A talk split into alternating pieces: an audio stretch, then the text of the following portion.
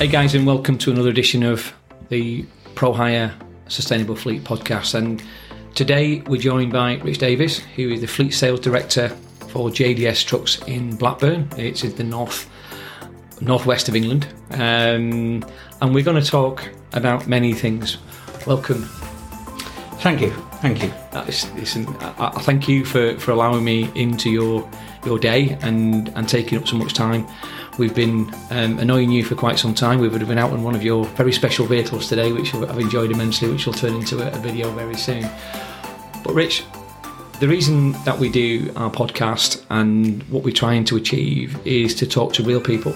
Um, you know, we we avoid speaking to the larger OEMs about how shiny their world's going to be, and if we wanted that, each of them have got their own marketing gurus are going to tell us what we don't want, what we can read in the paper. But you know, reality for me is is someone like yourself who's been in industry for a long time. You know, I mean, um, you know, uh, many years. I mean, I'll let you tell me. But who who is Rich Davies? Where, where, where has it come from? I started in the industry in 1983 and as an apprentice mechanic for a Mercedes franchise. I stopped at that franchise, climbing the ladder from apprentice, mechanic, service receptionist, warranty administrator, service manager, group after sales manager, and then left the after sales industry, should I say, in about 2008, where I joined uh, JDS Trucks for a management buyout. Oh, fantastic! And, and, in that in that change, I changed from after sales into sales. Wow, um, which was a bit of a baptism by fire at the beginning. I was going to say that's a, that's a that's a big change, but the, but you, you spent some time at Mercedes, and I didn't realise until we first started talking that we knew each other from a previous life as well, didn't we? You were a horrible customer. Oh, thank you. yeah, I still am. Um, but but I can remember arguing over the phone over an invoice off you with Rockfield contracts on a 709 van with a fridge door that had dropped off. Something about labour rates. Them, them were the days. I think there's still there's still there's still a conversation, but you know, suffice to say that you've been doing this um, a number of years, and and, and I didn't realise until recently that this is this is your part of this business as well. So you yes. you're not you're not just just working here, and, and I, that excites me as well. And I think one of the great things, and I mentioned it on a previous podcast, and I think one of the great things for me with this is we're able to talk to people who have been in this industry from from boys to men, if you like, but have grown with the industry as well. And, and you know, a lot of the, the guys and girls that I talk to, you know, the, the conversation for me is you don't necessarily need to come with special equipment you know, um, degrees. Of course, you know, I, am a big fan of education. And I think training is one of the, the, most important things. But we've talked to a lot of people who've, who've, done well out of the industry by working hard in a space and creating their own space. Yes, uh, the industry itself, people forget, especially on the trucking industry in transport. I know there's PSV, but everything on a truck that you see, is everything you use has been on a truck. Yeah. From if you think about a pint of milk that's actually you get delivered, or even in a supermarket, it's been collected on a truck a tanker from a farm. It's gone to a processing plant where bottles have been delivered Absolutely. or cartons which have been carried on a truck. It's then put together as a pint of milk that's carried on a truck, then put on a van, then delivered to you. Just that one item. How many times have been on a truck? And people think it's a poor industry. Yeah. Now, if it stopped, oof. Oh, we, we, we've only got to see when you have fuel crisis and, and just how quickly the, the supermarket shelves empty and, and from Brexit and and beyond, you know, we, we're still we're still suffering from some shortages, and it's not the trucks. You know, this case it was drivers. They got trucks, but obviously you got you got an inability to be able to to bring these these items to, to local shops, and, and it's it's it's been a tough industry all all of my life. You know, this has been a, as part of what I've always done, and and you know I've been in and around trucks for for 35 years, and, and it's the most exciting time I think we're going into. So you've been in it a long time. Um, you're you're with Mercedes for a long time, and now you're with Renault, and and clearly your your your flag is nailed to the mast, shall we say, with the Renault brand? Um, I guess. Yes, yes, yes. And and Renault for me were probably the first on the ground when it came to EV.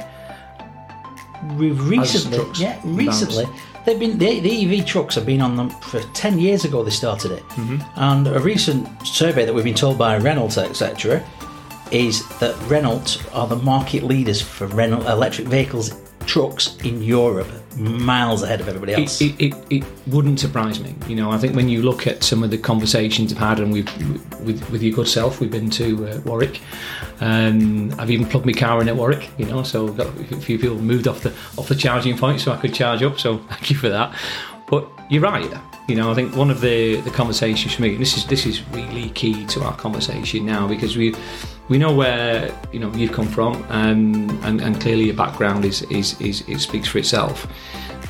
Renault have been in EV light for a very long time. You know, when we go back, you know, uh, you know, first the first electric vehicles I've seen in, in, in any kind of scale were Renault, and of course the truck piece. They're onto their second and third generation electric vehicles now, where others are, shall we say, just starting the journey. Uh, I think one of the best things I've done with Renault with the electric was actually visit the plant. Mm. I was very lucky to go to Blainville where they're actually assembled and where they say this is the same as a normal diesel truck. Until you actually see it and touch it and believe it, it is fascinating. You get a diesel one going down, followed by electric, and it's the same production. It is actually mirrored on every vehicle. The wiring looms that go in, the same wiring loom for a diesel for the 24 volt system as an electric. It gets Really? onto the chassis. It's exactly the same. Yeah, and you watch it go and they say, "Oh, this wiring loom is actually it's for ele- it has an additional one that goes into the motors." And it, where the diesels drive off the end of the production line, the electrics are towed off, but they go into a, a, another production line where just the batteries are installed. Now, I can understand health and safety; these things are super power. expensive. Of course, and if you yeah. don't know what you're doing with these in there, or anybody touches them, they, they, they could be lethal to Well, it's weight and, and power, isn't it? So- uh, but then they just come out exactly like the same truck, and it was really, really good to see. So if anybody's thinking to themselves, "Oh no, no, it's, it's still a bit of a cottage industry. They're not together. In, they're not knocked together in sheds anymore. These are these are coming off the production line. it, it's it's amazing, you know. And I think you know the, the wonderful thing about about the Renault conversation is we've been to many places and had a look at vehicles being built, as you know, and whether it's um, an OEM or whether it's um, an aftermarket so glider having a, re, a repower, the, the the holy grail for any manufacturer is to manufacture a truck online, and Renault to my belief, at the moment, are the only ones who've been doing that successfully for for quite some time. You know, it, it's all of the the manufacturers that um, we've looked at and, and will be looking at are, are still making them in a separate shed or. ju- I think cottage industry is, is, a, is, a, is, a, is a great a great phrase. The, the only way it really works is when you are there should be no difference. If I'm ordering a truck from from Rich Davies or JDS Trucks, the conversation for me is can I have an 18 ton 250 brake engine with a sleeper carbon and, and it's going to be an 18 ton or whatever it's going to be with automatic gearbox. It shouldn't be that different if I'm wanting an 18 ton electric and it's the size of the batteries instead of the size of the engine, but it's manufactured in the same way on, on the same line. And I think that's the only way you get the quality and the quantity of, of, of the repetitive movements where each truck is the same. Consistency is Consistency was the word I was looking for, yes. Truck Thank one you, is the same as Rich. truck seven. Yeah. Yeah, then you've got them on the fleet. You can tell us, oh yeah, there might be a few modifications that they've done, depending on age. But if you've got seven, they'll all be identical. Yeah. The holes will be bolted exactly where they're meant to be bolted. Nobody's misinterpreted because these are done by robots. Yeah, that's amazing. It goes in that hole on that chassis. And to see them come from as a, as a ladder chassis that comes from the ceiling, like most manufacturers, all the parts, the axles are going on. They come just in time for delivery, which again that makes shows what it's like for the supply chain because all manufacturers never kept all these parts in stock. It was always just in time. So when the supply chain drops, this is where we've got shortage of everything that's happening. Um, hopefully, it was getting better, but doesn't seem to be now. I think I think there's, there's there's several things. I mean, you you know, EV. I think when it comes to so from a Rich Davies perspective, and certainly Renault, um, and and more importantly, I think for you, JDS Trucks, you're seeing EV as the the next phase, I guess. EV EV is the next phase. Um, I believe battery power will be for a range of around about 200 miles a day. Local deliveries around city centres, Manchester to Leeds, that sort of operation. It could quite easily do that one uh, now, uh, and you'll see the prices become comparative of a diesel. They say by 2025 this should be near enough the same. Um, my own personal opinion, it might be a bit longer. However, it depends on how diesel goes. I'm going to say the cost of diesel trucks seems to be going one way anyway. You know, it could be diesel makes it come a bit quicker than what I'm Yeah. anticipating. Yeah. Um, but longer distance, I think that's hydrogen, and I don't think we'll see that until the end of the century properly. End of the decade. yeah, end of the decade. Should I Sorry, say? I 20, gonna say, 20 Hold on a minute. yeah. tw- 2030, and I think Yeah. we'll start seeing some of the for the longer distance ones that you can't use anything else but diesel at the moment. Because I guess I guess when we look at um, Renault per se, so the the connection between Renault and Volvo from a, from a truck perspective, what is that? Volvo AB, and the word AB is basically PLC in Sweden, Mm-hmm. so it's just Volvo PLC. And that's Volvo truck, is it? That's no, it's Volvo. It's not truck. It's Volvo. That's yeah. the, Volvo AB owns Volvo Truck, okay. Volvo Penta, Volvo Construction, Okay. Nissan Diesel, Mack, Renault, UD, I think in China. Apparently, if you kick one of us, we all limp. Right. Okay. So it's- so, it so is quite a- Volvo, Volvo PLC Superworld owns Renault. So when you look at Volvo Truck, if you look at Volvo Truck and you look at um,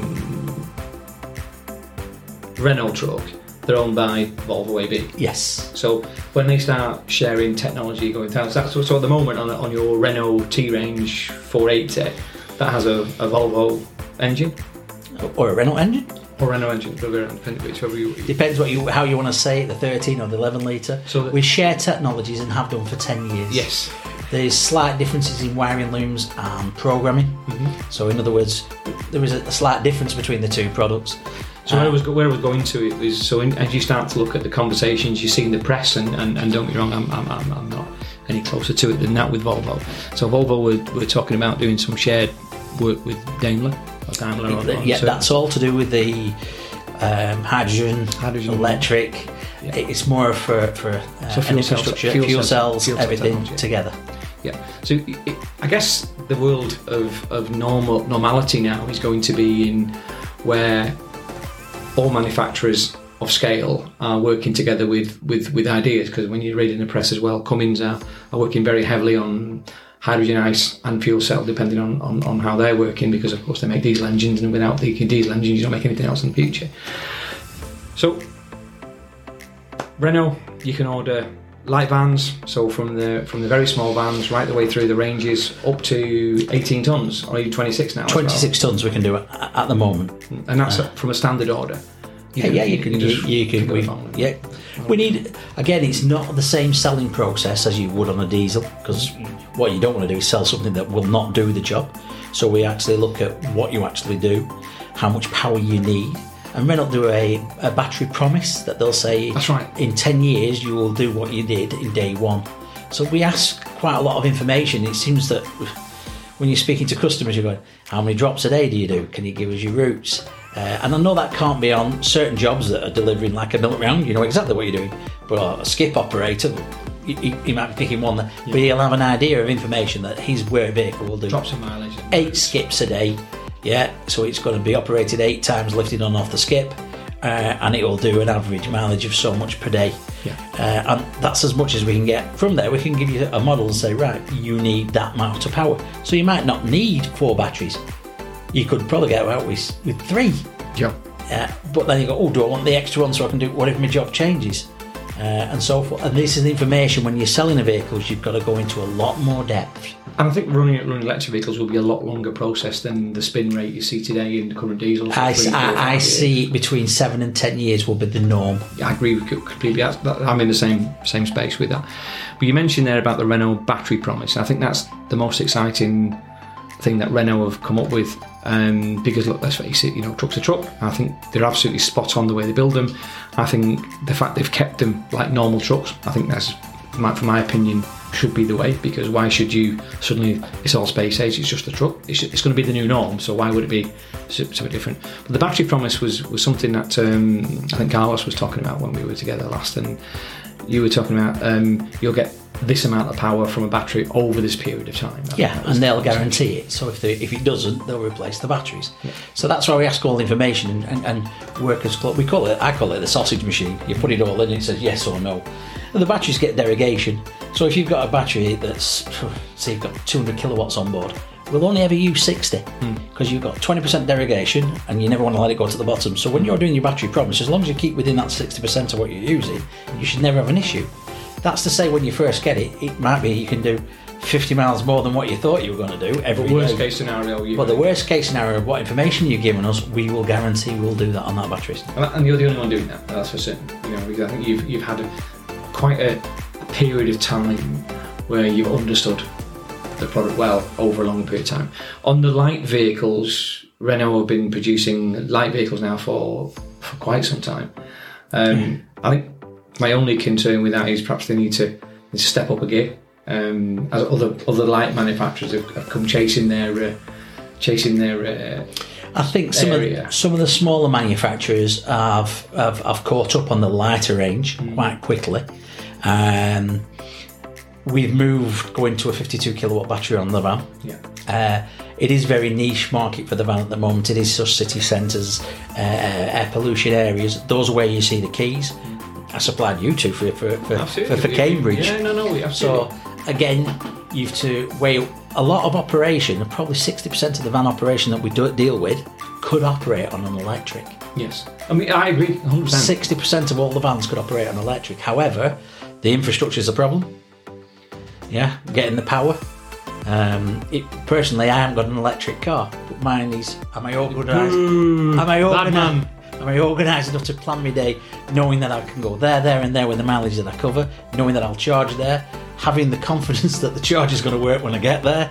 Um, I'm think- not think- quite think- ready yet. I think, Rich, it's, it's it's a state of mind in certain cases. I mean, I've been doing I've electric car now for, for more than two years, and for the first six months, it was um, I was pretty much hoping for the best. Um, I think the infrastructure has improved massively. I think it's under a lot of pressure because there's, there's a lot of electric vehicles being bought, which is also hurting it, um, which is a good thing, um, but also it's quite a challenging thing as well.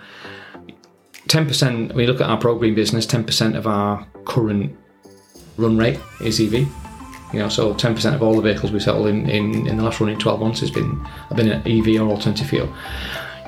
I only see that growing over the next few years, and so infrastructure, you're absolutely spot on. I mean, we do our um, you know electrical vehicle studies with people prior to buying anything and ensuring how much power they've got, what it looks like, how we develop that, all of those good things, and it's super important. But it's the only way to make it work.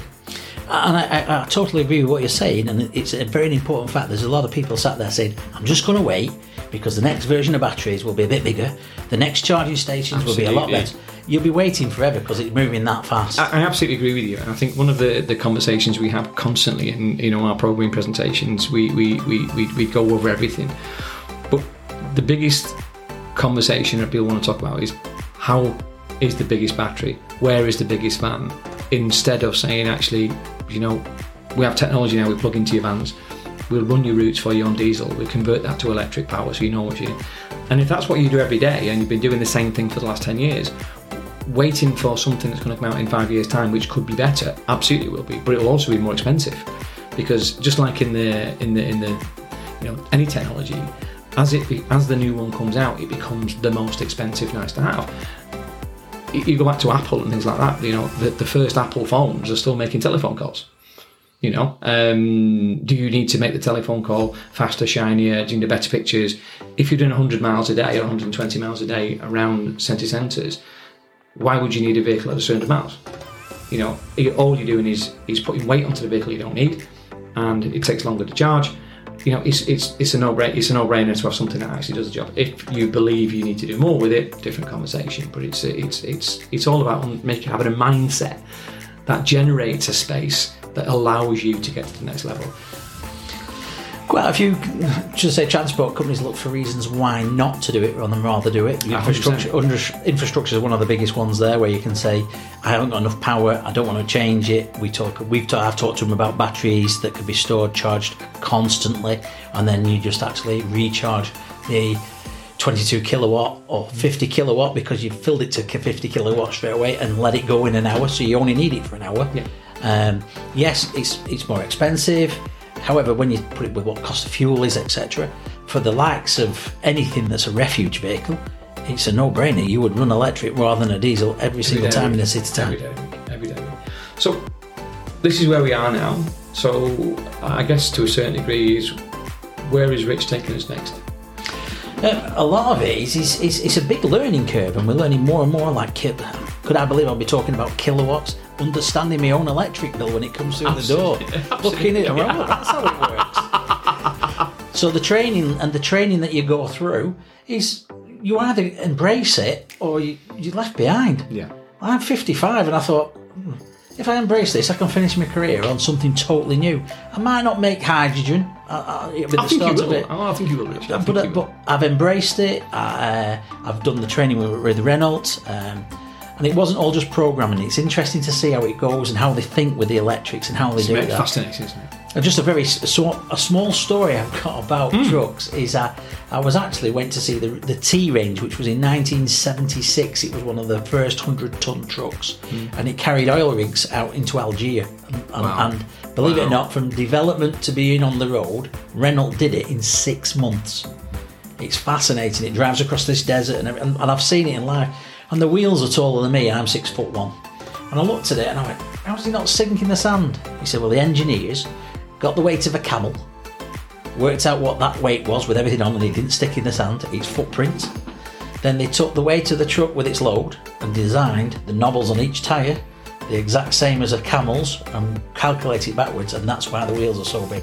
Now that's that's learning as you go along, and this is what I think we'll find with electric, exactly the I have same. to say, I have to say, Rich, I, I am I'm gratified and thankful you said that because you know we learn every day, and part of our mission in, in life is to try and talk about all the things that we've learned the previous day, um, because there's nobody knows all the answers right now. There just isn't, and and for those who say they do, they're telling fibs.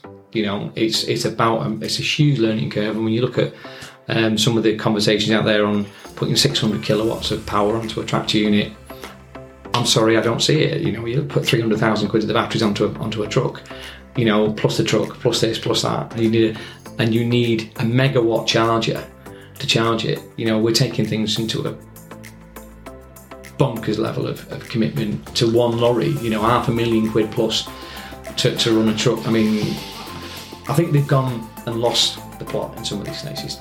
Um, but it's exciting to see what's coming down the line, and every week we find something absolutely brand new to to talk about.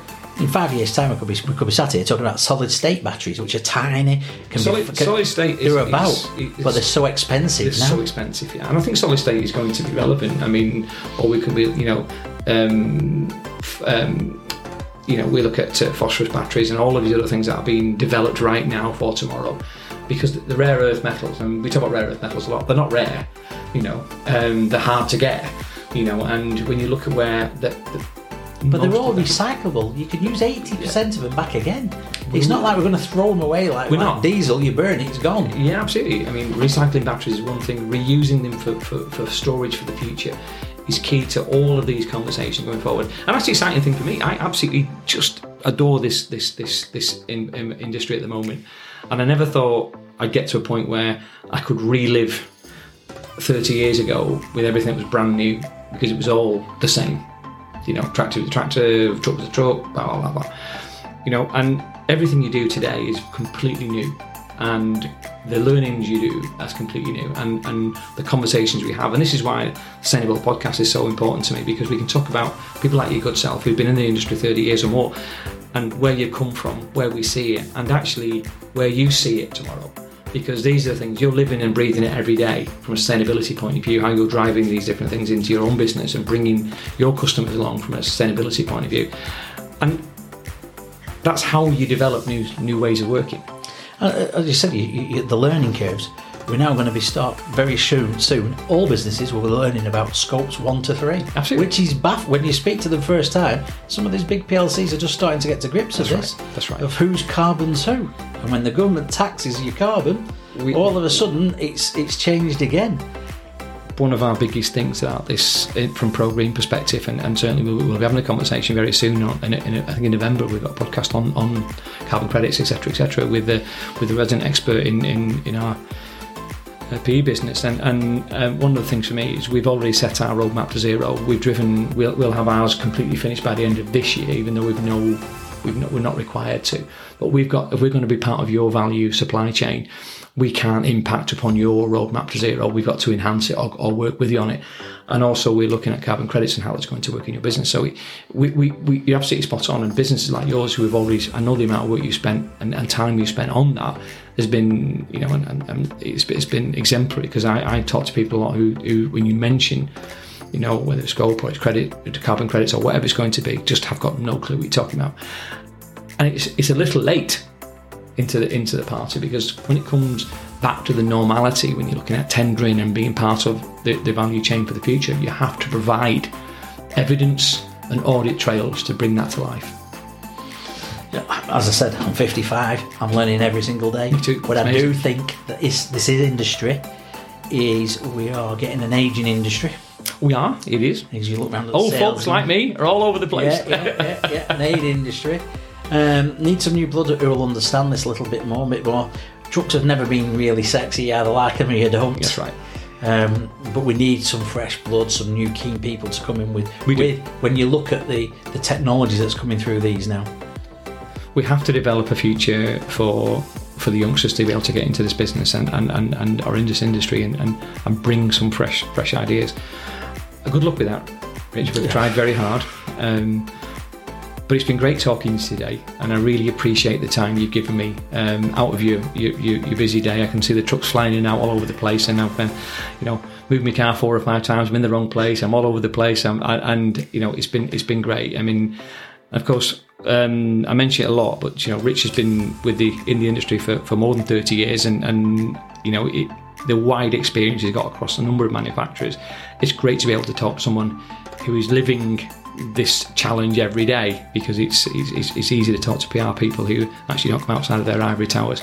Richard, thank you, thank um, you. For, for, for, taking the time today. JDS Trucks, you know, all the information uh, for these guys on our website. Um, great service, by the way. I mean, I have to say, you know, one of the best dealers I've ever worked with. And so I really appreciate the time and, and, and effort you put into today. Thanks, Thank Richard. very much. Take Thank care. you very much. Bye. Bye.